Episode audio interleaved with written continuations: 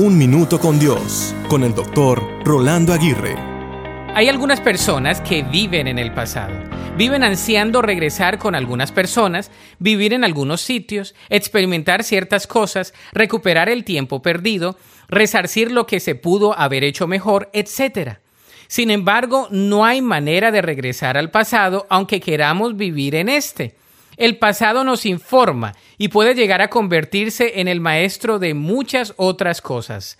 No obstante, si no sueltas el pasado, ¿con qué mano agarras el futuro? Es decir, si siempre anhelas mirar hacia atrás, ¿cómo te enfocas en lo que está hacia adelante?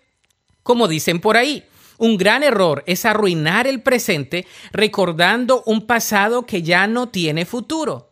El pasado ya pasó con sus victorias, derrotas y muchas lecciones. Por eso, no debemos renegar de nuestros recuerdos del pasado, porque éste nos ha forjado a ser lo que ahora somos.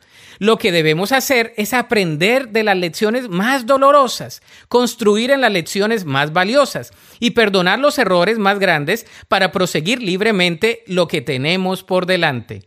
Recordemos que el pasado se acepta, no se lamenta. El presente se vive y no se discute, y el futuro se espera y se planea. No cometamos el común error de arruinar el presente con un pasado que no tiene ningún futuro.